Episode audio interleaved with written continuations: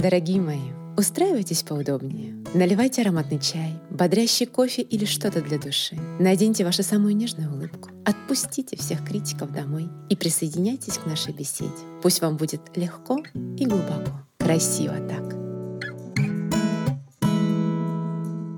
Дорогие друзья, приветствую вас! Сегодня с вами Анна Грекова и Катя Полянина. Катюша, привет! Рада тебя видеть. Анюта, это взаимно. И очень хочется сказать слова благодарности нашим слушателям. Я благодарю вас за доверие. Дорогие мои, мы благодарны вам за обратную связь и ваши искренние, доверительные истории на наш подкаст про доверие. Очень уместная тавтология и нежность. Для нас это ценно, важно. Мы в такие моменты максимально ощущаем, что наши сердца перекликаются с вами, и эти темы, эти чувства, эмоции — объединяют, мы проживаем это вместе, развиваемся вместе, поддерживаем друг друга. Это невероятно важно. Это и правда очень важно для нас, когда вы говорите, что наши подкасты становятся поддержкой, опорой и раскрывают вам жизненные смыслы. Вы даже, наверное, не представляете, как это питает нас и дает нам силы и эмоции записывать новые подкасты в сезоне женственности. И вот так работает взаимная поддержка. Это невероятно красиво. Ну а сегодня у нас не менее важная тема — тема принятия.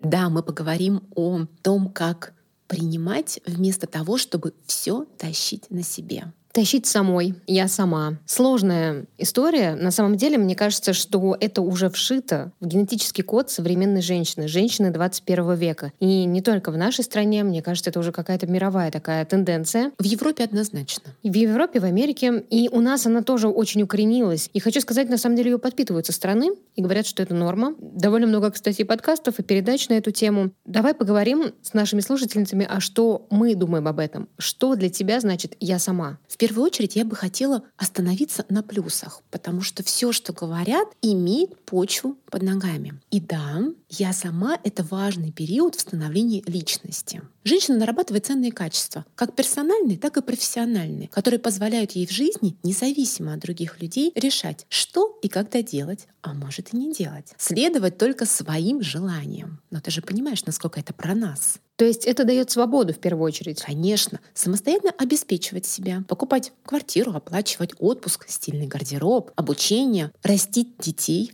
а если вдруг одна? И это важно. Во-первых, на этапе взросления, когда мы выходим из родительского гнезда в большой мир, мы в обязательном порядке проходим этот жизненный период. И во-вторых, когда по тем или иным причинам женщина оказывается одна. Я бы еще подметила плюс действия «я сама», в работе. Если, конечно, вы стремитесь по карьерной лестнице, если вы любите работать не только в команде, но и руководить коллективом. Конечно, быть лидером. Быть лидером, подниматься, достигать новых вершин. Безусловно, нужно уметь принимать решения, принимать поражения, принимать благодарности, принимать вообще все условия судьбы, жизни, повороты. И это тоже через «я сама», потому что никто не придет и не поможет. А если поможет, то, скорее всего, это уже не совсем твое решение. Ты абсолютно права. Когда я вышла во фрилансеры, и мы с моим партнером создали нашу первую компанию, то вот на этот момент я почувствовала, как поменялся уровень ответственности и самостоятельности, потому что пришлось уже зарабатывать не только себе на хлеб, но и сотрудникам, которых мы нанимали. И вот это на самом деле очень крутой навык. К нему невозможно прийти, не пройдя все этапы. Допустим, предыдущим этапом для меня была жизнь в Германии, как раз когда я оказалась в чужой стране, одна, и мне много вопросов приходилось решать самостоятельно. От бытовых когда я там впервые покупала себе посуду, постельное белье, я думаю, там девушки в возрасте как раз 20 плюс прекрасно меня поймут. И это было очень трепетно, удивительно. Я думаю, господи, сколько это денег. Оказывается, это нужно делать, оно не само появляется. Да, да, и еда в холодильнике сама не появляется. До уже более серьезных на тот момент, это, допустим, бюджет на путешествия, в том числе ответственность за мою учебу, которая всецело лежала на мне. Ну, то есть, вот, как говорится, по мере развития все приходило. Ну, и в целом научиться круто зарабатывать деньги невозможно без становления «я сама».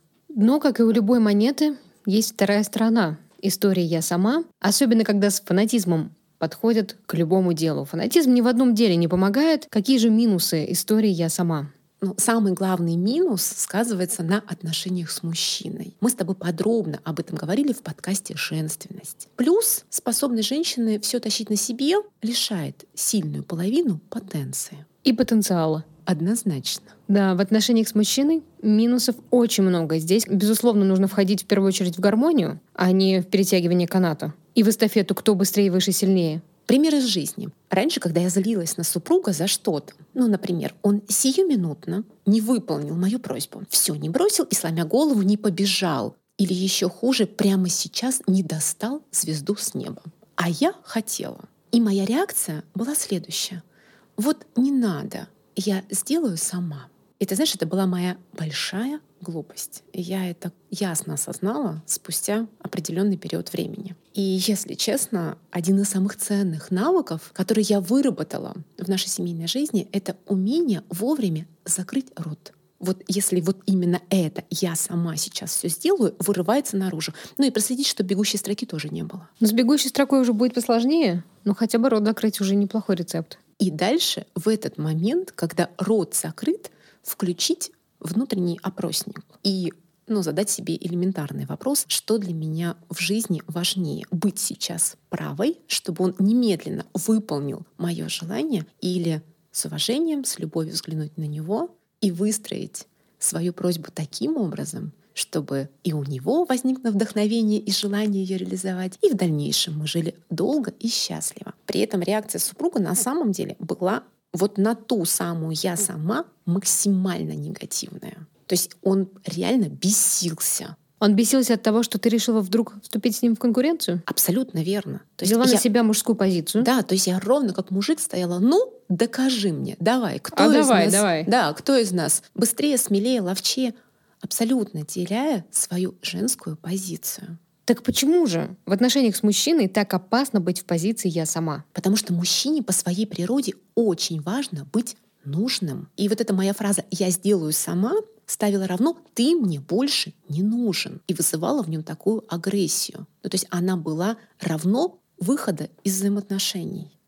И если мужчина чувствует свою ненужность, то он теряет мужественность, силу, уверенность, ценность, значимость. Это очень важно осознавать. А с другой стороны, если мужчина держится за свое достоинство, то зачем ему рядом быть с другим мужчиной? Как раз то, что мы с тобой проговорили. А в общем, если женщина в позиции «я сама» и мне от партнера ничего не надо, то она перекрывает ему кислород собственного восхищения и благодарности. И мужчина просто сохнет, как дерево, которое не поливают годами. Я считаю, что при такой позиции нет места в пространстве для заботы. На мой взгляд, это путь к одиночеству и травмирующим отношениям в паре. И если вдруг, дорогие мои, кто-то сейчас из вас подметил, что такая реакция вам свойственна, задумайтесь.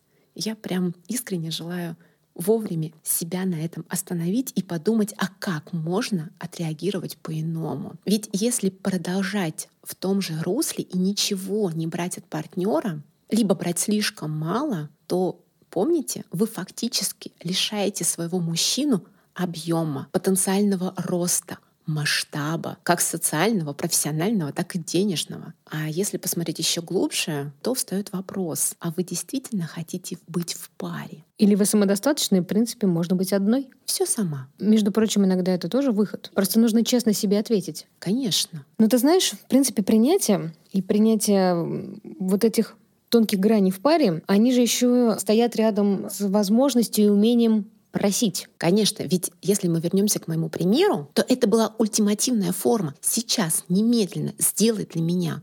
А когда просишь, то оставляешь свободу выбора. Сделать или не сделать. Сейчас или позже. В этой форме или в иной. Возможно, человек откажет. При этом есть внутренняя готовность с пониманием сделать самой, для себя, не впадая в обиду, в жертву, упреки. Но ты же знаешь, как людям, и мужчинам, и женщинам, зачастую очень тяжело просить. Для многих вот этот момент просьбы, он бывает унизительным. Он бывает приравнен к тому, что ты упал с пьедестала и сам ничего не можешь. Очень много каких-то комплексов внутренних и мифов, связанных с просьбами и вообще с принятием. Я с тобой согласна. Я лично знаю ряд девушек, которые умеют щедро и заботливо помогать, но им крайне тяжело просить. И в итоге многие из них страдают от отсутствия поддержки, заботы и тех же самых подарков. Вот я только что хотела сказать про подарки. Да, ты в точку. Я большинство, наверное, женщин знаю, не конкретно своих подруг, но в своем окружении. Они с радостью дарят. Они дарят подарки мужчинам, мамам, свекровям, всем-всем-всем от души, дорогие. Возможно, даже себе не дарят подарки. Но очень тяжело принимают.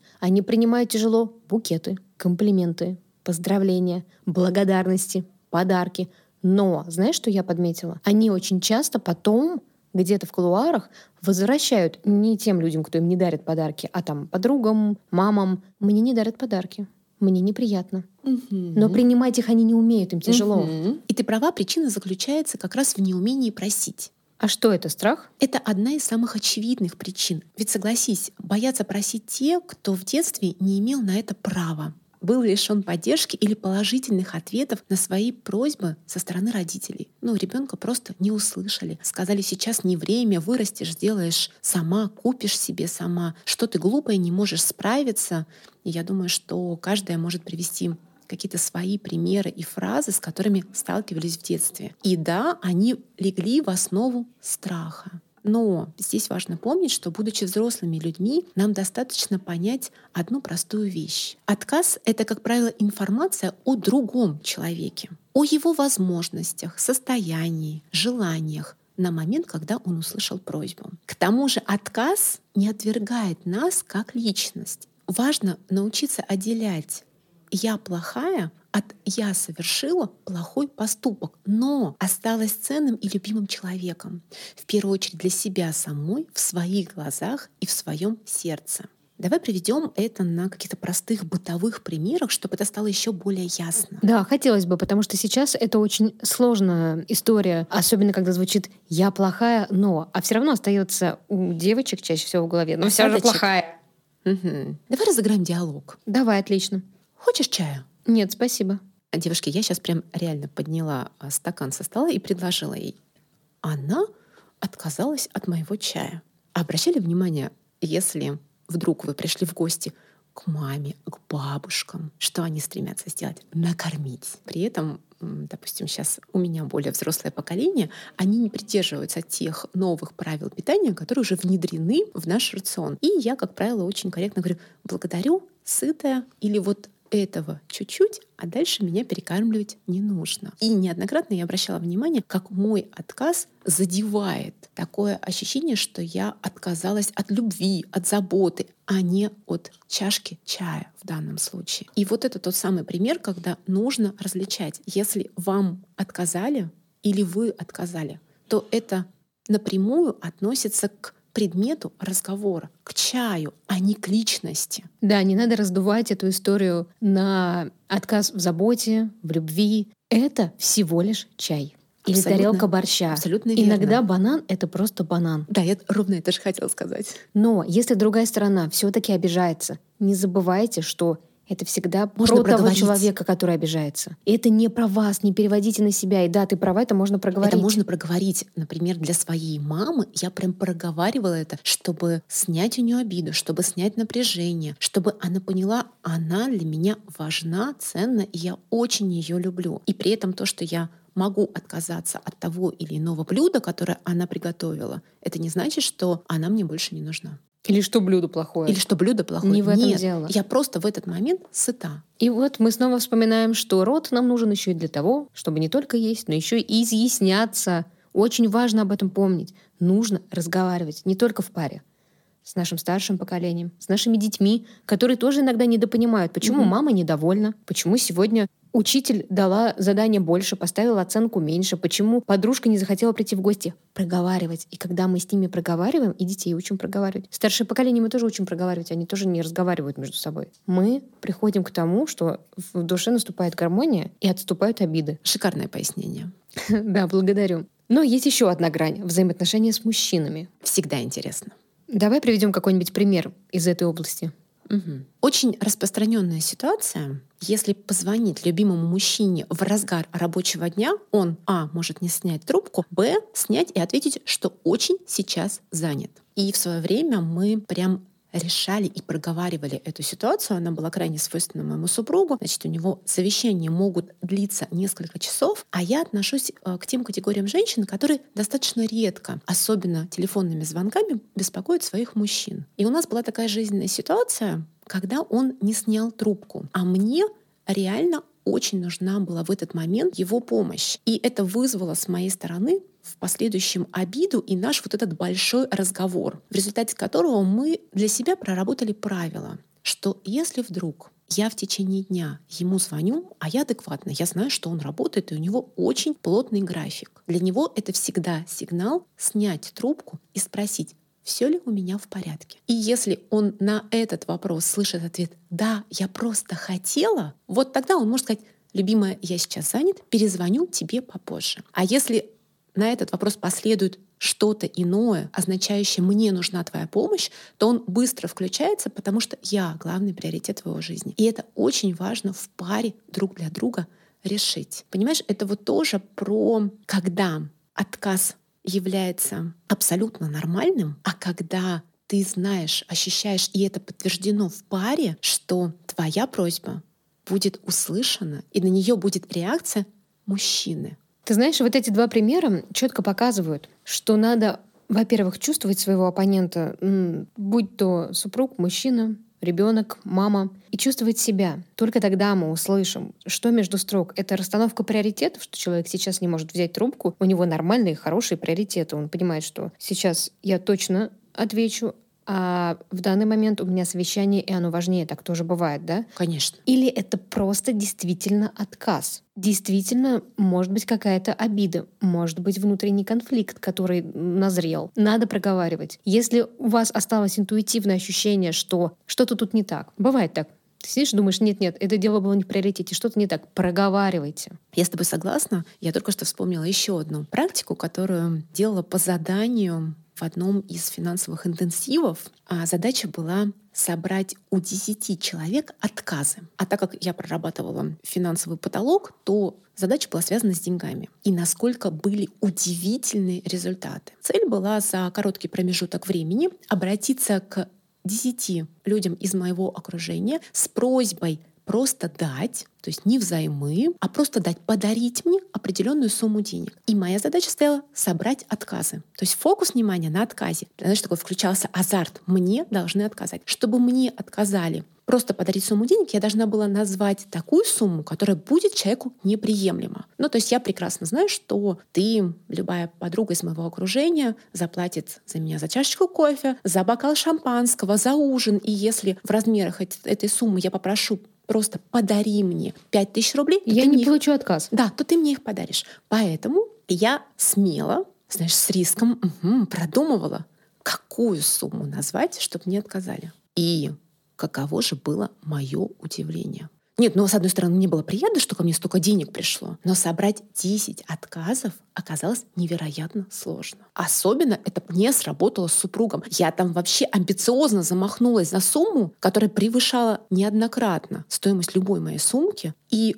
что я услышала, такой спокойный вдох-выдох, сказала, так, сегодня не смогу, но к концу недели переведу. То есть ни дополнительные вопросы, ни переговоры с э, террористами на тему Анюта, давай договоримся, не в этом месяце. Ну, то есть это что же был бы отказ, да? Да.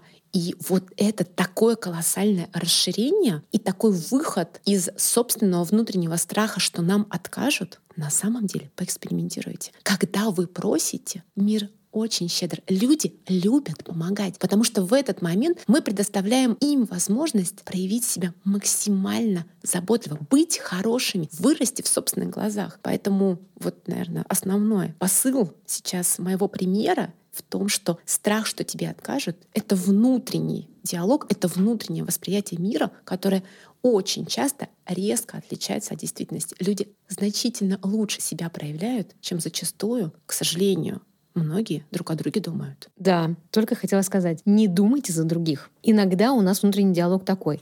Пойду попрошу у мужа новую сумку, давайте простой пример, новую сумку, но нет, не буду просить, он мне точно откажет, потому что в этом месяце мы уже решили, что мы делаем ремонт, и вот у нее монолог внутренний пошел. А ты не думай за и него. она еще в конце, и она в конце еще обидится. обиделась. Ну, он пришел с работы, она уже обиженная. И он даже не в курсе, что Нет. произошло. И он ей, что произошло, она такая, ничего. А я так и знала.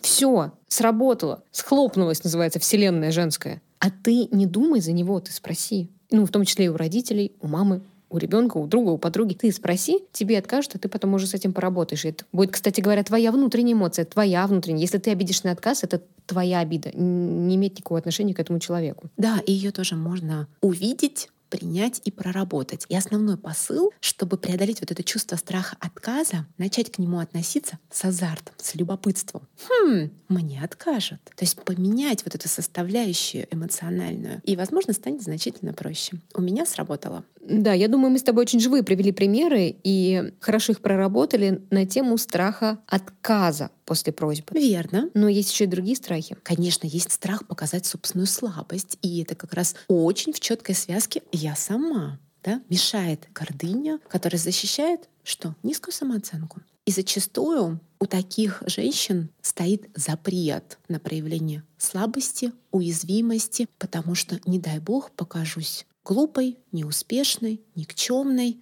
В общем, катастрофа и провал. Приведи пример. Потому что катастрофа и провал опять звучит так страшно. Я думаю, что многим такие ситуации знакомы со студенческой скамьи. Уж очень это было встроено в нашу систему обучения, но я последствия наблюдаю и по сей день уже, как говорится, будучи достаточно взрослой леди. Как ты знаешь, я занимаюсь танцами. И периодически я езжу в танцевальный клуб. И находясь в раздевалке, я стала невольной слушательницей разговора, как одна из а, девушек рассказывала, насколько ей мучительно разучивать новые композиции, потому что она чувствует себя такой неумехой и с таким напряжением и преодолением себя идет на урок. И дальше в этот же день во время танцев я наблюдала ситуацию, как мы разучиваем новую композицию, что естественно. В конце преподаватель спрашивает, всем понятен рисунок? И я единственная, которая просит более медленно показать одну из связок. Естественно, преподаватель с удовольствием выполняет свою функцию, помогает мне.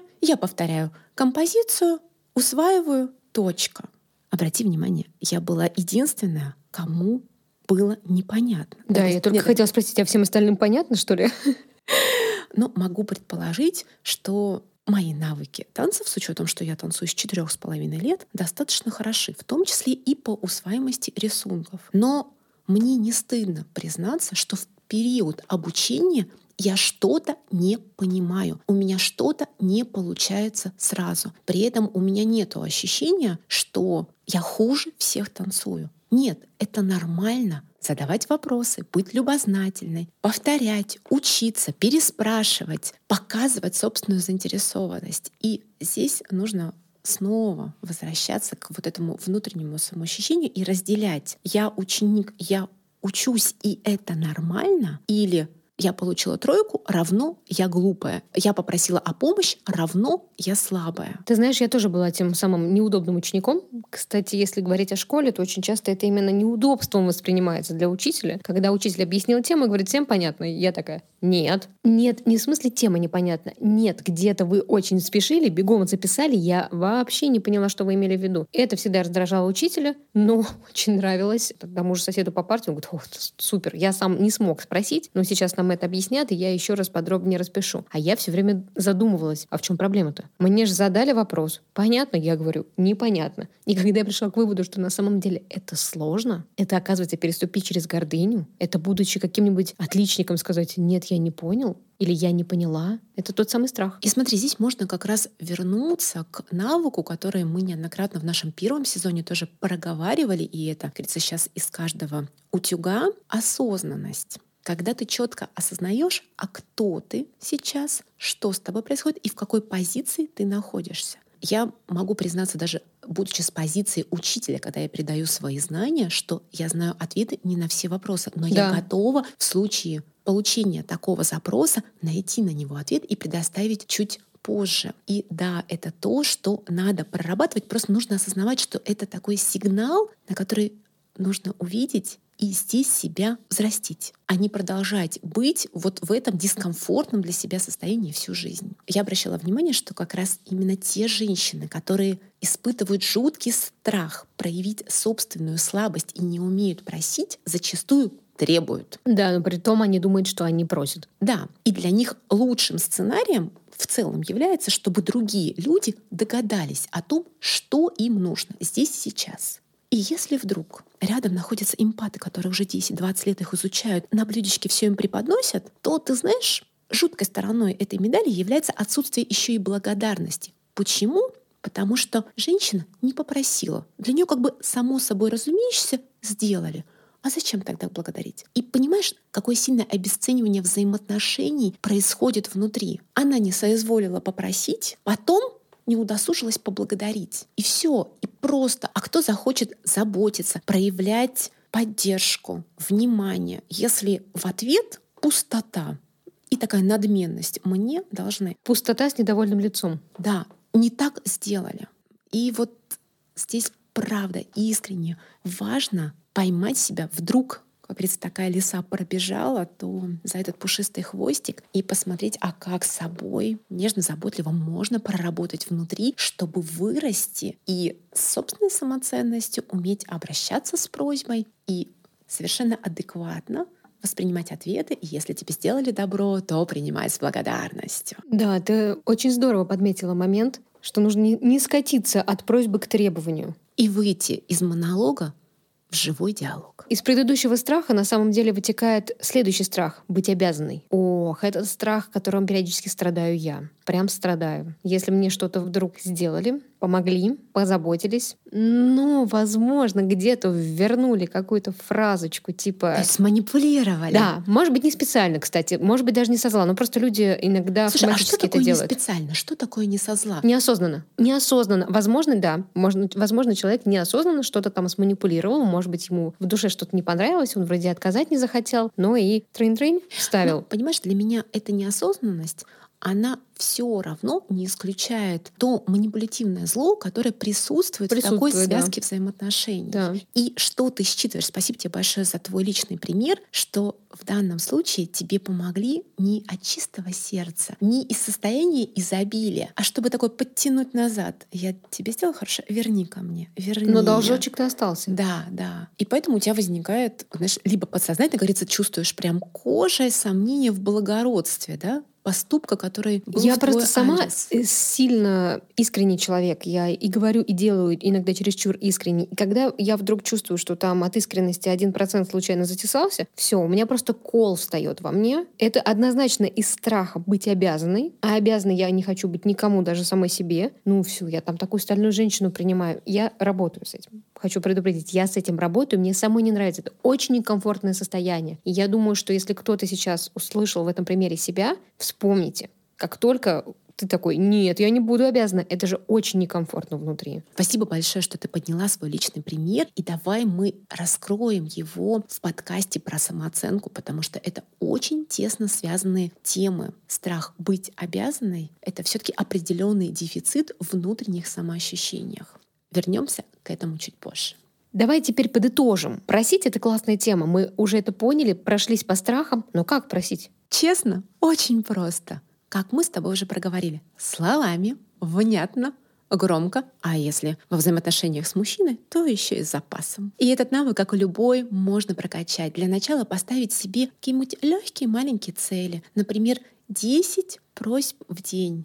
Элементарных. Дорогая, сделай мне, пожалуйста, твой фирменный чай. Или Любимый, загляни, пожалуйста, по дороге в цветочный магазин. Сейчас там продают мимозу.